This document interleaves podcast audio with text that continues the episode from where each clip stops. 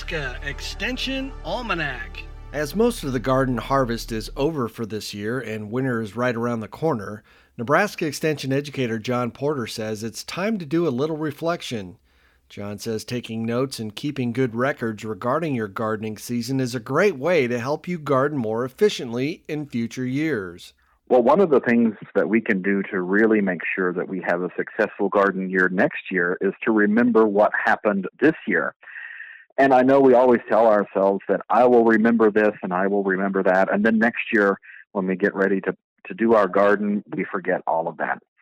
So it's really a good idea to keep records from year to year of, of your garden. And if you haven't done that this year, it's not too late. You can already start planning for next year by keeping your records for this year you can do things like write down what worked and what didn't work. You know, what tasted good, what didn't taste good in the vegetable garden, what diseases did you have a lot of on certain plants. That way you can know what to look out for next year when you're planning. You can select the right plants.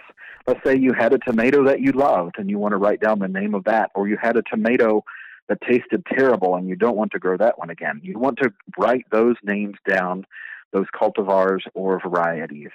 You also want to take note of any diseases that you experienced a lot of. That way, you can be ready to treat them uh, and even present them, uh, prevent them in some cases. Lots of diseases are easier to prevent than they are to cure in plants. So you want to remember what happens and when, uh, when you can.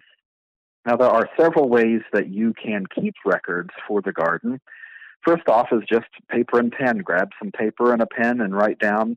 You can do scratch paper, or you can get a, a dedicated journal book or some other book to write this information down, sort of keeping a, a garden journal.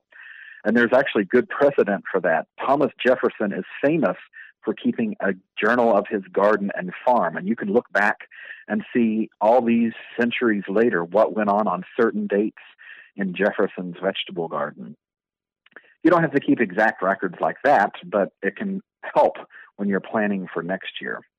So you can write it down that way. You can get a calendar uh, and use a calendar. Those calendars that come in the mail or as those freebies, you can write down what happens when or write those notes in the margin. Or you can make some documents on your computer. You can have a spreadsheet or a Word document where you just type your notes in and you save them or you can use a note taking app or even leave yourself audio messages on your phone uh, with a recording app or take pictures and make notes on there.